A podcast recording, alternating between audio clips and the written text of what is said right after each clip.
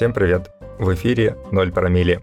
Именно так я начинаю каждый выпуск этого ежедневного подкаста. И сегодня по плану должен был быть очередной день. День 43. Я должен был читать заметки Полины, но что-то пошло не так. Этот день в записках пропущен. Почему именно, слушайте завтра на подкасте. Пользуясь своим служебным положением, я решил заполнить эфир своим выступлением и рассказать вам, как делается этот подкаст каждый день уже на протяжении 42 дней. Сегодня 43. Итак, добро пожаловать в закулисье 0 промилле. Начну с того, что я действительно очень давно хотел поработать со своим голосом и дикцией. Все время откладывал, пробовал даже приложения различные. Это было скучно и не хватало, я думаю, дисциплины. Поэтому решение сделать это публично, обязавшись публиковать ежедневно очередной эпизод, для меня оказалось отличным решением. Дисциплины сразу прибавилось. Итак, что я успел узнать за эти два практически месяца работы над подкастом? Первое, самое интересное и важное, что вы сегодня можете сделать свой подкаст бесплатно, без оборудования и опубликовать его. Для этого много не нужно. Только знать, что вы хотите рассказать, плюс какая-то более-менее тихая комната и диктофон на телефоне. Получив свою первую запись, у вас будет файлик, вы его пришлете себе на компьютер, зарегистрируетесь на одном из хостингов для подкастов. Я лично, например, использую Podster FM. Простой интерфейс, все необходимые функции для меня есть, работает бесплатно, классно. Функция хостинга заключается в том, чтобы вы загрузили ваш аудиопродукт, и далее хостинг раздает его через технологию RSS на все подкаст-платформы. Каких-то из них вам, правда, придется зарегистрироваться и пройти модерацию, какие-то просто автоматически заберут этот RSS источник, и вы даже не будете знать, что на какой-то платформе звучит ваш подкаст. Да, вам нужно будет кроме аудиофайла, еще придумать обложку или логотип вашего подкаста. Задача не из трудных. Что еще может быть полезного? Так это научиться элементарно монтировать, вырезать свои вздохи, чихи, всхлипы. Что интересного я узнал, что не обязательно зачитывать весь текст подкаста на одном дыхании. Оказывается, между фразами можно и нужно делать паузы для отдыха, продышаться, может быть, даже попить водички, чтобы продолжать с новыми силами и в нужном качестве. Все эти служебные звуки легко вырезаются, и от них ничего не остается. Для этого тоже можно использовать разные программы. Я установил и за вечер освоил элементарные функции программы Audacity. Бесплатная, понятная, нужные функции присутствуют.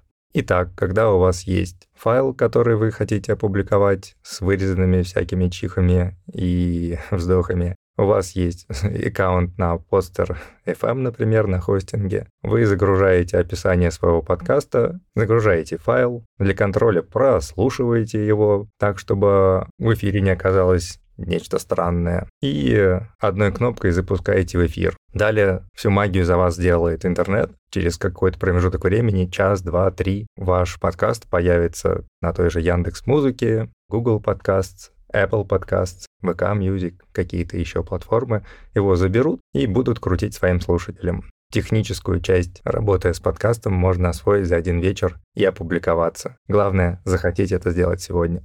А второе, про что хотел бы рассказать, что я узнал исключительно нового для себя, есть два режима работы мозга.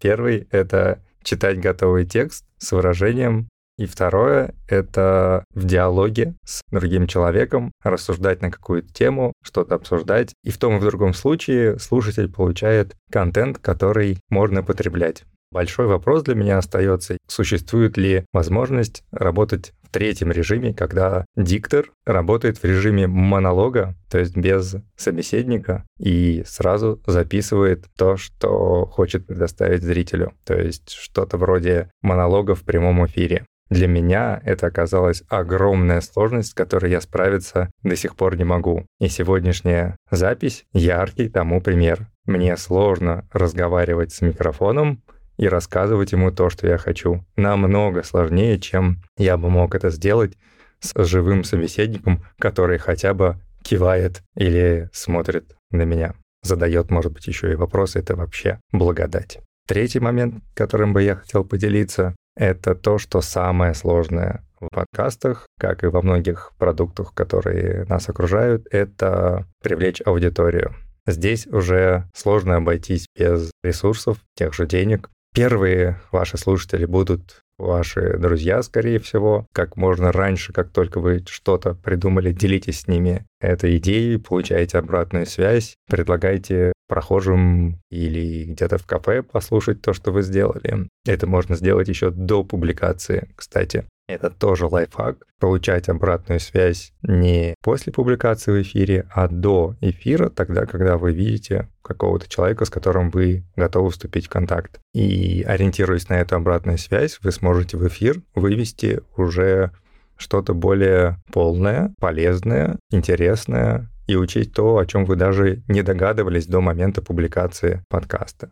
И что тоже было замечено мной, подкасты работают в одну сторону. Вы что-то публикуете, и вам не придет обратная связь от слушателей. У них просто для этого в основном на платформах нет интерфейса. Пользователь какой-нибудь Яндекс Музыки не может вам кроме лайка, ничего дать. Это очень-очень ограничивает возможности сбора обратной связи. Продумайте этот момент заранее, как вы будете собирать обратную связь от пользователей. Мы пробовали делать группы в соцсетях. Возможно, наша тема связанная с употреблением алкоголя и отказа от него, слишком табуирована с тем, чтобы пользователи активно общались на эту тему. Поэтому через группы мы не собрали никакой обратной связи. Чуть-чуть лучше обстоит дело с телеграм-каналом, где люди охотнее подписываются и как-то взаимодействуют, что-то предлагают участвуют в вопросах или от себя что-то добавляют. Мы же, чтобы еще больше создать возможности для пользователей, создали страничку на нашем сайте, на которой слушатель может анонимно поделиться тем, что он думает про подкаст выдвинуть идеи, пожелания. Все это попадает нам, мы с этим работаем. И четвертое открытие, то, что если вы делаете что-то от души, у вас обязательно найдутся союзники, которые будут вас поддерживать, будут вам помогать в самых неожиданных вопросах и по своей инициативе организовывать и обеспечивать своим вкладом добавлять ценности в ваш продукт, будь то подкаст, что-то еще. Одним из таких людей, которым я очень благодарен за участие в подкасте, является Антон Гагаладзе. Это человек, который занимается монтажом моих записей, который вырезает разные ляпы специальные или экспромтом сделанные.